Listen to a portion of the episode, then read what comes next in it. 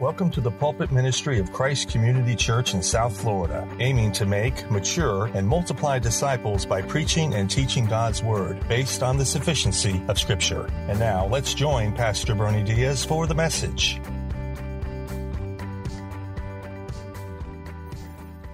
If any one of you in this room is not sure whether or not today you're a born again follower, Christian, pay attention. Because I think we're in times today that are somewhat similar to Noah's flood, if you know what I mean. Maybe not to that extent, but regardless, you definitely want to be on the right side of history. Okay? The Lord Jesus meant it when he told us in his Olivet discourse about the future, Matthew 24, he said the end times, the end of the age would be like the times of Noah. People would be eating, drinking, getting married, do what they do in their routine lives every day. And then that would happen just before judgment comes. The Son of Man would come.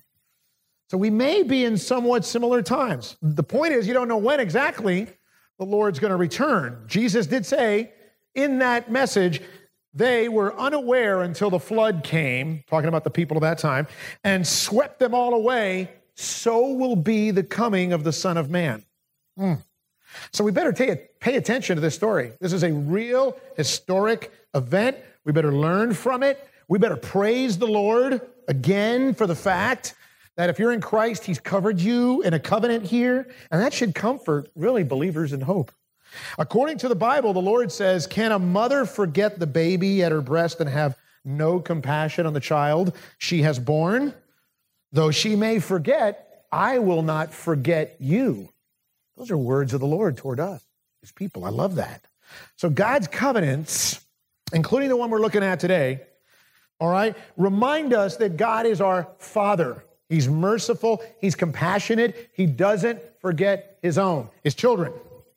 He's given us, in fact, this word in this section. We're, we're concluding our series back to the beginning from Genesis 1 to 11 today, as we've seen all these firsts, we saw first life, first sin, first judgment, first nations, and now we're concluding, of course, with first covenant and the first law. Now, what exactly is a covenant? You've heard the word many times before if you've been in the faith for any length of time. But again, any Christian or serious student of Scripture needs to know what this is. You need to know what a covenant is. A covenant is an agreement, a little bit in some ways like a contract which is between parties in a relationship. And we're pretty familiar with that. You sign contracts all the time today. It can contain a promise sometimes, and it has to be fulfilled based on some conditions or some commitments. There might be obligations to them. Uh, sometimes it's a unilateral covenant. Only one person, one party makes the promise to another and fulfills all the conditions, all the obligations. Sometimes a covenant is by two, bilateral, more than one person in a partnership. Okay. Today, as Christians, marriage might be thought of as a covenant. I think that's a good way to really think about it. I think we should look more of it, more upon it that way, because of that great commitment that takes place. Even membership to a local church can be thought of as a covenant. We do in a way with what we call commitment to fellowship, a CTF here at this church. Now, what there is, is there is some variation among scholars and theologians as to exactly how many covenants we have in the Bible and what to call them. God, I think, initiated at least five major covenants that are all mentioned and they're first prophesied in the Old Testament. You've got the Abrahamic covenant, right? God called the father of faith Abraham to be the father of many nations, beginning with the Jews, the promised land. That would be part of it, people being justified by faith. Okay, that's one. You have the Mosaic covenant, named after who? That's a tough one, I know.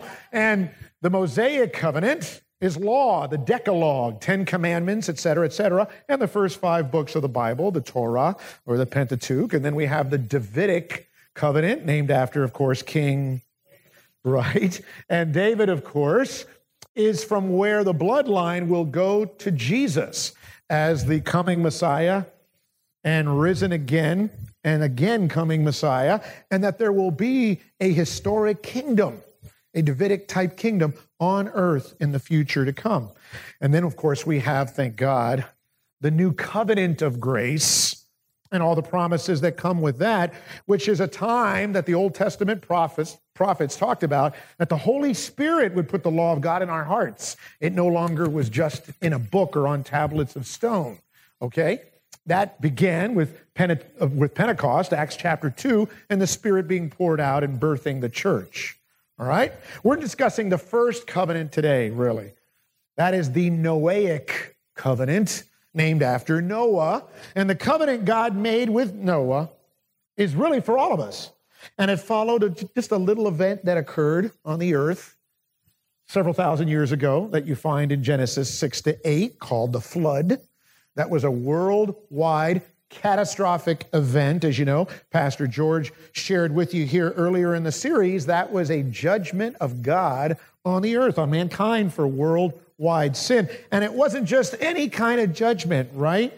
If you go back a page or two in your Bible to Genesis chapter 6, verse 13, God said to Noah, I have determined to make an end to all flesh all created life, that means. For the earth is filled with violence through them. Behold, I will destroy them with the earth. Now, people, don't think you're so smart and sophisticated today that we've moved completely beyond the time of Noah, societally or culturally, that time of violence. You know what kind of world we live in, right? I just read this story last week of a 13 year old boy who stabbed his older brother he told his he told the police he'd rather be in jail than spend a few days in a car with his sibling. I mean, listen to this. The teenager complained to his 15 year old brother who had been teasing him on a car trip from Tennessee to Florida. And then he slashed him three times with a pocket knife.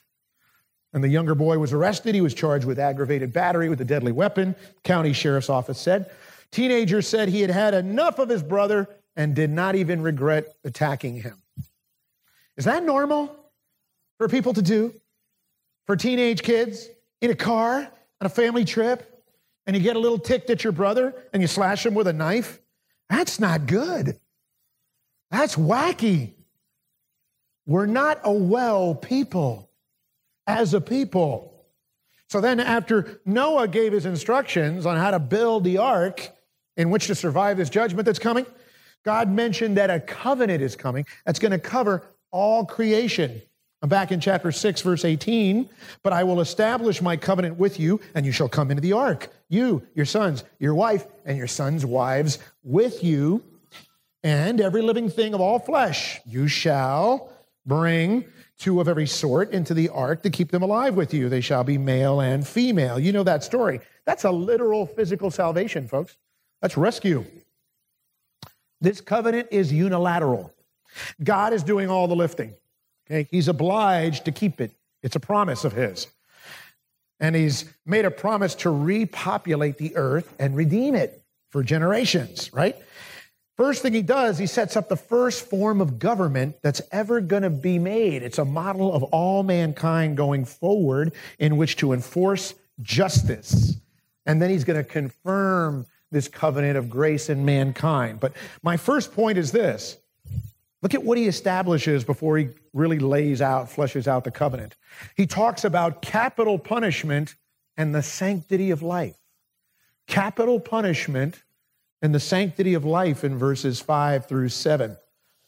The passage of the covenant actually really begins at the end of chapter 8 when the Lord again establishes this promise. Noah and the family, they come off the ark, okay? The families are ready to repopulate the earth. In chapter 8, verse 20, we see the first sacrifice. Noah builds an altar to the Lord, takes every clean animal, some every clean birds. He offers burnt offerings on the altar. When the Lord smelled the pleasing aroma, the Lord said in his heart, I will never again curse or dishonor the ground because of man. For the intention, listen to this, for the intention of man's heart is evil from his youth. Never Neither will I ever again strike down every living creature as I've done. While the, now, how long does this go on, this covenant? Verse 22 of chapter 8. While the earth remains, seed time and harvest, cold and heat, summer and winter, day and night shall not cease. That, that basically covers all the seasons. That covers day and night. So it's going to go on as long as we're on the planet. Looks like. And then, of course, you know what they're to do. Chapter 9, verse 7 and you be fruitful and multiply, increase greatly on the earth, multiply in it. So, what God is doing, He's promising He's never going to judge the entire earth, destroy it as He once did with the flood for the rest of human history. So, it's a covenant of blessing that you're going to see here. But we come to the heart of chapter 9. Prior to the full explanation of that, the Lord gave all of mankind a twofold purpose reproduce and rule. Reproduce and rule. Have dominion or authority over creation, just as he gave to Adam and Eve, right? Chapter 9, verse 1. He told them, Be fruitful and multiply. Verse 2 And the fear of you and the dread of you shall be upon every beast of the earth, and upon every bird of the heavens, upon everything that creeps on the ground, and all the fish of the sea. Into your hand they are delivered. Now, let me just clarify that. It's not that animals, rocks, plants, birds, and things are in terror of human beings per se. But it does mean that Hebrew word fear has with it the idea of reverence it means that creation respects, was made to create, to, to respect mankind, and is to be subdued in submission to mankind. So, God, again, summary is saying, guys, family, repopulate the world, have lots of children. That's a beautiful thing. Reproduce and rule because creation is for you. It's for you, for my image bearers to enjoy and to responsibly take care of it. All right? Then here it is we get universal pre law law. Pre law, meaning this is pre Mosaic law and covenant. But we get a law, what many feel is the first law ever given universally to mankind. And it's echoed in the Decalogue, which is what? Do not murder or kill. If you do, you're going to pay the ultimate price of justice. Look at your text in verse 5. And for your lifeblood, which means your life, I will require a reckoning. From every beast I will require it, and from man. From his fellow man I will require a reckoning for the life of man. Basically, that means this is a requirement for an exchange of a life for a life. Eye for an eye, tooth for a tooth. This is my first point. Capital punishment is based actually on the sanctity of life. This covenant shows life is sacred and that man is not to destroy man who is made in the image of God. So, to preserve the sanctity of life, God has put laws and governments in place. It's his first institution after marriage and family. Government. Governments were made by God instituted to make and enforce laws. And the first one protects the sanctity and the preciousness of life. In fact, we find in Exodus 21 if you even owned an animal that killed a human being, that animal would be put to death. In fact, we have laws like that today, don't we? Even still today in this culture. You've read the stories pit bull dog attacks a child, kills the child, the dog is euthanized like that. That is about the sanctity of life of that child that lost its life in that theoretical. But there's a distinction here. The word life there in the second sentence of the verse in the Hebrew is a word nephesh we get for soul, the soul. And that's making a distinction from animal to human being, to persons. We have souls, animals do not. That makes our life as image bearers even more precious and unique to God. We're image bearers of God. Animals are not. So, the reckoning and the requirement of one life for another goes actually to the dignity of mankind. It's a universal moral principle. And by the way, it extends from creation, this law, through the Mosaic law, all the way to today. Leviticus 24 17 says, Whoever takes a human life shall be surely put to death. Lord Jesus expected that to be normative. The night he's arrested in the Garden of Gethsemane, he's going to be taken away to the councils and the cross and that conspiracy. Peter's got a little Machaira sword. He's ready to whack everybody and take all their ears off. And the Lord in Matthew 26, 52 says, Put your sword back in its place, for all who take the sword will perish by the. What was that? He says this is what the Roman government is instituted to do. Going to take your life if you take anybody else's here in vengeance. Look at verse 6 of the text. Whoever sheds the blood of man or takes the blood of man is what that means. By man shall his blood be shed, for God made man in his own image. So that just reaffirms verse 5. First law of mankind, the institution of government, as it were, begins with the law of capital punishment, or the death penalty, as we call it. The penalty was given by God to reflect his justice, his sense of justice for his creation. God is just. Therefore, he ordained that human government be just, enact laws of justice. Justice is what? It's simple. It's giving a person what he or she is due, getting what you deserve. The old saying is, not so old, you do the crime, you do the time. That's justice. Regardless, even natural philosophers, non Christians, they considered the death penalty from the beginning to be a primary function of the state. And this sentence, by the way, so you know, it wasn't meant to be carried out willy nilly. You had to have at least two witnesses in order to carry out a capital sentence. And the motive in the heart of man is taken into account in committing murder, by the way. If you go to the Decalogue just after that in Exodus chapter 21, you get the difference almost in so many words between first degree murder, second degree murder, manslaughter. Exodus 21 12 says, Whoever strikes a man so that he dies shall be put to death.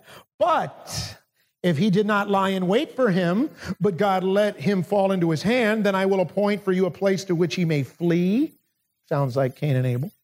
But if a man willfully attacks another to kill him by cunning or treachery, that's what we called premeditation, you shall take him from my altar that he may die.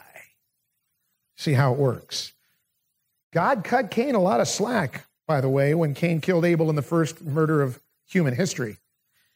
And an interesting scripture, here's another one about how violence pollutes a land and God's going to deal with that. Numbers 35, 33. Listen to this. You shall not pollute the land in which you live, for blood pollutes the land, and no atonement, forgiveness, can be made for the land for the blood that is shed in it, except by the blood of the one who shed it. You see? It's consistent. Government and law, this may sound ironic to you, government and law protects life by executing justice for life. The Apostle Peter said the same thing about law enforcement. He said that governments are sent by him, God, to punish those who do evil and to praise those who do good. Right? Now, governments can extend mercy on earth to criminals following God's example. Yes, they're under no obligation to do so according to God. In fact, they're cautioned by the Lord not to do so as a general principle when it comes to the crime of murder. All right? In fact, God takes sin so seriously, as you may know, there were other acts under Mosaic law that were capital offenses. But again, the Mosaic law, the Mosaic covenant, was for that time. You might know that most of the U.S., 30 states, still authorize the death penalty. There are people, I will tell you, many of them pacifists, uh, professing Christians, the Quakers, Catholics, they oppose the death penalty. In fact, just a year ago at this time, the Catholic Church revised its catechism, that's its teaching, doctrine, to say that, quote, the death penalty is inadmissible because it is an attack on the inviolability and dignity of the person, end quote. So they actually make the argument that to oppose the death penalty is to be pro life. And that's compatible with their pro life stance on abortion. They think pro life, they actually think pro capital punishment Christians are hypocrites when it comes to taking a pro life position. Because they'll say, look, you guys want to save unborn babies, but you're okay with executing or taking the life of an already born person. The part they're leaving out there is that it's criminal. But, like on so many issues, I'm going to respectfully disagree with Rome on this. More importantly, as does the Bible in our text, as well as in the New Testament. Many pro life Christians do support the death penalty because the sanctity of life demands it. demands that justice be meted out to the person that deliberately takes the innocent life of another. You see, the dignity of man, according to God, requires capital punishment. Human life is so unique and sacred to God that anyone who takes the life of an image bearer forfeits the life of his own, forfeits his own life, the right to it.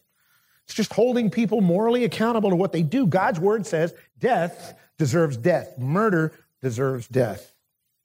And nothing less is sufficient due to the seriousness, the gravity of this act of murder. And if this is the law for one simple murder, how much more is it for multiple or mass murders, mass murders, and serial killers? How much more are they responsible for bloodshed? So the idea is society is to be kept in order when each person receives what is due to him. Right? One commentator said this quote, crime disturbs this just order, for the criminal takes from people their lives, peace, liberty, and worldly goods in order to give himself undeserved benefits. Deserved punishment protects society morally by restoring this just order, making the wrongdoer pay a price equivalent to the harm he has done. End quote. That's well said. You know, that's well said. That's biblical. That's Genesis 9, 5, and 6. It's about justice, folks, not revenge. Now, we can argue all day about the methods, DNA testing, etc., but let's face it, capital punishment doesn't even work today as God intended it. Because you have actually very few states that carry it out. Florida is one of the few that does today. And due to the, all the court appeals and the delays, right now it's estimated in this country you've got about 3,000 people on death row nationwide, and some of them have been there for well over 20 years.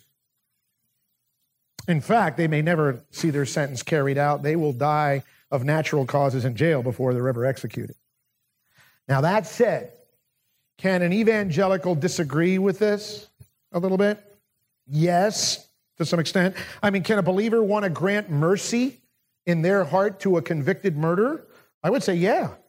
That God would even commend that, right? That's one individual loving an enemy, extending mercy to another. I mean, the Sermon on the Mount gives pats for that. That's an individual thing. I mean, and the Old Testament as well. What does the Lord require of you? Micah 6 asks, asks do justice and to love kindness or mercy. It's a both and, not an either or. How is it both and, either or for you? As a child of God, someone commits a murder of one of your loved ones, God forbid. You can freely in conscience extend personal mercy, compassion, and forgiveness to that criminal. You can. You can pray for their salvation. That's a good thing. Listen, didn't the Lord Jesus show us this with the thief on the cross? He was right next to him being executed. The Lord didn't say, by the way, I, am against anti, I'm anti-capital punishment. Would you take the guy down? The Lord wasn't concerned with that. He just said, today you'll be with me in paradise. Justice had to be meted out on a human level. But personal forgiveness and mercy is compatible with that. There's no contradiction there. There's no conflict there. All right? You and I are not judge and jury. God has clearly ordained that government is the agency, the means by which justice is handed out in a nation or a state in order to protect the state. And that begins with capital punishment, which shows both sides of God. He is just and he is merciful. Both. That's capital punishment. That's the sanctity of life God reestablished when he reset the world with Noah. He instituted a system of government and laws to put his holiness and his justice on display. And it's meant to protect us, folks. Then, here, secondly, he makes with Noah, here it is, the first covenant with a symbol of life. Covenant and the symbol of life. That goes from verses 8 to 17. Follow with me from verse 8 to 10. Then God said to Noah and to his sons with him, Behold, I establish my covenant with you and your offspring after you, and with every living creature that is with you, the birds, the livestock, and every beast of the earth with you, as many as came out of the ark, it is for every beast of the earth. I like the emphasis there, I, that pronoun the Lord has there. Behold, I, in fact, the New American Standard adds, I myself. establish or confirm my covenant with you. The Lord's reminding Noah of the in the first mention of this covenant. He even said this prior to the flood, chapter six. This is not a two-way street. This is my covenant. I'm doing this. Only me, God is saying. I'm keeping this covenant. I'm making it. It's unilateral, promise made by God. The world will never be destroyed again as it was because of sin. And listen, God gave mercy to this world, knowing in full knowledge we were going to keep on sinning. That's what's amazing to me.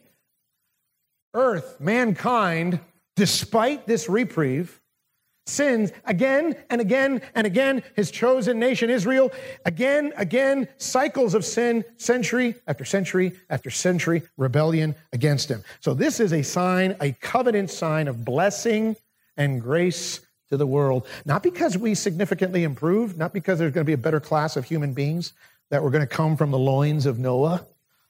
Okay? That's not it. It's not because we're good. It's because God is good. It's pure grace. Free grace covenant. Okay? Grace is greater than our sin. Even when we have laws in place to regulate us, we still do it time and again. Verse 11 I establish my covenant with you that never again shall all flesh be cut off. That means killed or destroyed in the Hebrew by the waters of the flood. Never again shall there be a flood to destroy the earth. You get this? This is how you know this is a universal flood because Louisiana has been flooded with hurricanes and parts of Florida and all sorts of places around the world. There can be floods. We're talking about a worldwide catastrophic, cataclysmic flood. And again, the Noahic covenant is not restricted to Noah.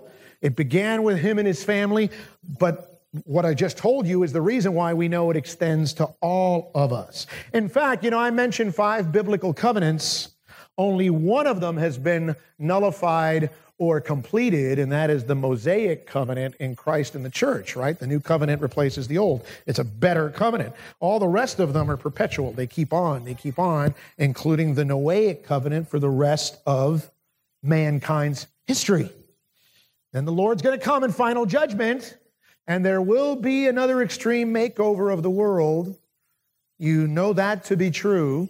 And 2 Peter 3 tells us it's going to be in fire this time instead of water. Fire.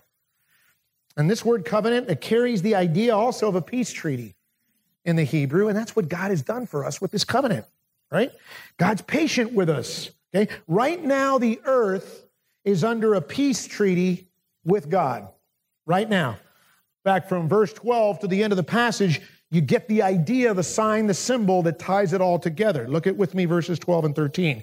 God said, This is the sign or the symbol of the covenant that I'll make between me and you and every living creature that's with you for all future generations. I have set, note, my bow, doesn't say rainbow, my bow in the cloud, and it shall be a sign of the covenant between me and the earth. How many of you have a translation that says rainbow? Okay. Actually, the word bow is a better translation. And you're going to see why. It's not a typo. Bow not only refers to the rainbow in the sky after a literal rainfall, all right, but it refers to the ancient weapon of warfare like an armor, like a archer with a bow and arrow. And what it is, is a symbol that God, signing his peace treaty with the world, is putting down his weapon of warfare and judgment in this covenant. You say, now, wow, I, I thought the rainbow meant something else, man. Isn't it a line? Isn't it just a line curved of seven different colors in the sky? It is, by the way. And it's very pretty, true. I love to look at them. And it's and it's not quite just about having that picture of your child, the baby in the room with Noah's Ark. I remember we had that in David's room, and it was a you know a little scriptural phrase underneath it. It was really cute. But it doesn't really signify anything that's really cute. Now, scientists will tell you the rainbow is nothing more than sun just refracting, refracting really light through raindrops that come through the clouds. And that's true. It's actually sunlight that interacts with raindrops that produce these wavelengths of visible light. And then you have the Greeks, they saw it another way. They thought it was a sign for their mythical gods and that the mythical gods were communicating something special to them. That's the same kind of idea, by the way, those people that see like the gospel and special messages in the constellations and the stars, like horoscopes. I hope none of you in this room are looking at horoscopes and, and actually looking for wisdom there because the stars have absolutely nothing to tell you about your life at all in any way, shape, or form. That is a pagan invention. Okay? Fortune cookies. Don't get me started there on that one. Then, more modern times on the rainbow, you have homosexual activists, and they've tried to co opt the rainbow as a symbol of the LGBTQ movement, and it has absolutely nothing to do with that whatsoever. What the rainbow is simply is a sign, is a guarantee of God's promise or covenant to all mankind that his bow, his, his judgment, his weapon of judgment has been put away, hung in place over the clouds, suggesting that the battle, the major storm of creation, is over for now. For now, meaning all of human history. And you know God's done this sort of thing before with symbols and covenants, right? You got the memorial of the covenants, like the stones when Joshua and the Jews crossed over the Jordan, circumcision for Jews. This is just another symbol of the covenant. And the bow even symbolizes the glory of God, also, by the way, like a brilliant light. You read about that in Ezekiel 1, uses the same word in Revelation 4. You've maybe seen pictures before, artists rendering on the throne of God in heaven in Revelation, where there's a rainbow behind it. So it has that idea of glory. Okay? So this, this rainbow really is a God glorifying, praiseworthy reminder of God's mercy and grace. Look with me at verses 14 and 15. He says, When I bring clouds over the earth and the bow is seen in the clouds, I will remember my covenant that is between me and you and every living creature of all flesh. And the water shall never again become a flood, flood to destroy all flesh. Does God forget stuff? Does he have a bad memory? Because it says, I will remember. That's not what really the phrase means in the Hebrew. It's really a call to mind like a memorial. It's like a way of just seeing something and thinking about what it means. And what it means is that rainbow, the Lord, is the promise keeper, covenant maker, and keeper of the universe. That's what it means. And then from verses 15 to 17, he keeps repeating the phrase, all flesh, all flesh. It's for everybody, all creation all entirety of peoples, nations, tongues, tribes are covered by this covenant. It's universal. Here's where this really hits home, guys. Our God is about redemption, salvation for his glory. We know the New Testament tells us, John Mark mentioned this in reading the scripture. The Lord is patient with sinners. He has delayed the final judgment to come so that his kingdom would grow with worshipers in spirit and truth.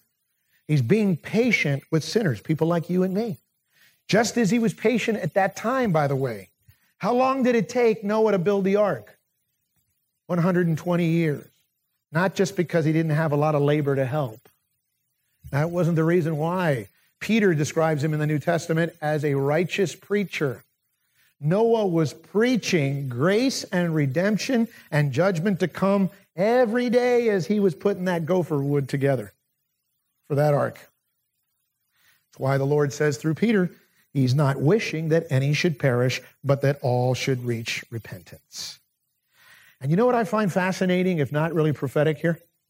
God's perfect righteousness and his holiness once judged a world filled with sin with a planet wide flood, yet he provided salvation, redemption, for man, made a future for him by taking an ark of gopher wood and rescued that family from the judgment, which was symbolized by a rainbow as a second chance for the world.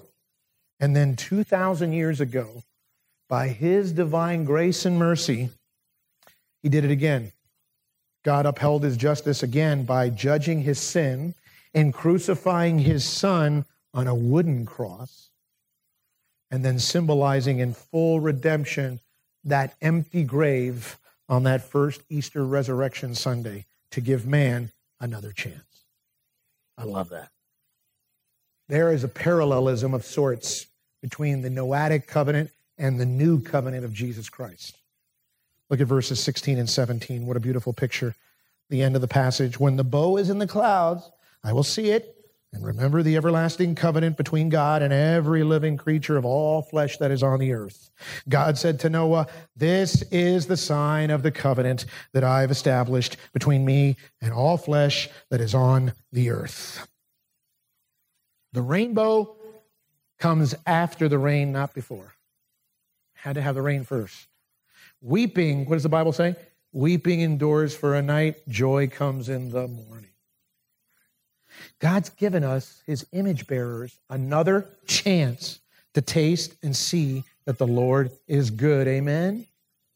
To escape his just wrath. Get on an ark, the cross of Christ, so you can experience real life, real joy, and peace now and to come. So, as I close, what do we learn from this Noahic covenant, this point of human history, this first First law, first covenant? At least three things if you're taking notes. If you're taking notes, this is a real good time to do that. Number one, the heart of man, as Jeremiah would say later, is deceitful and desperately wicked.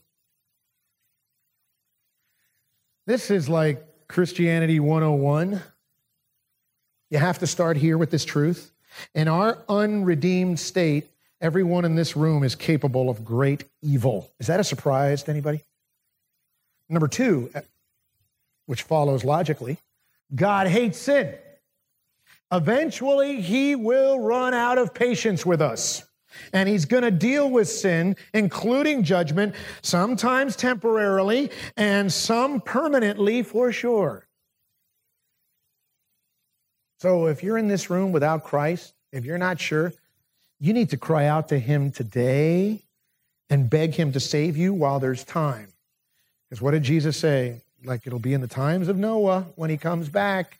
Everyone's just doing their thing. And when He comes back in judgment, it's too late.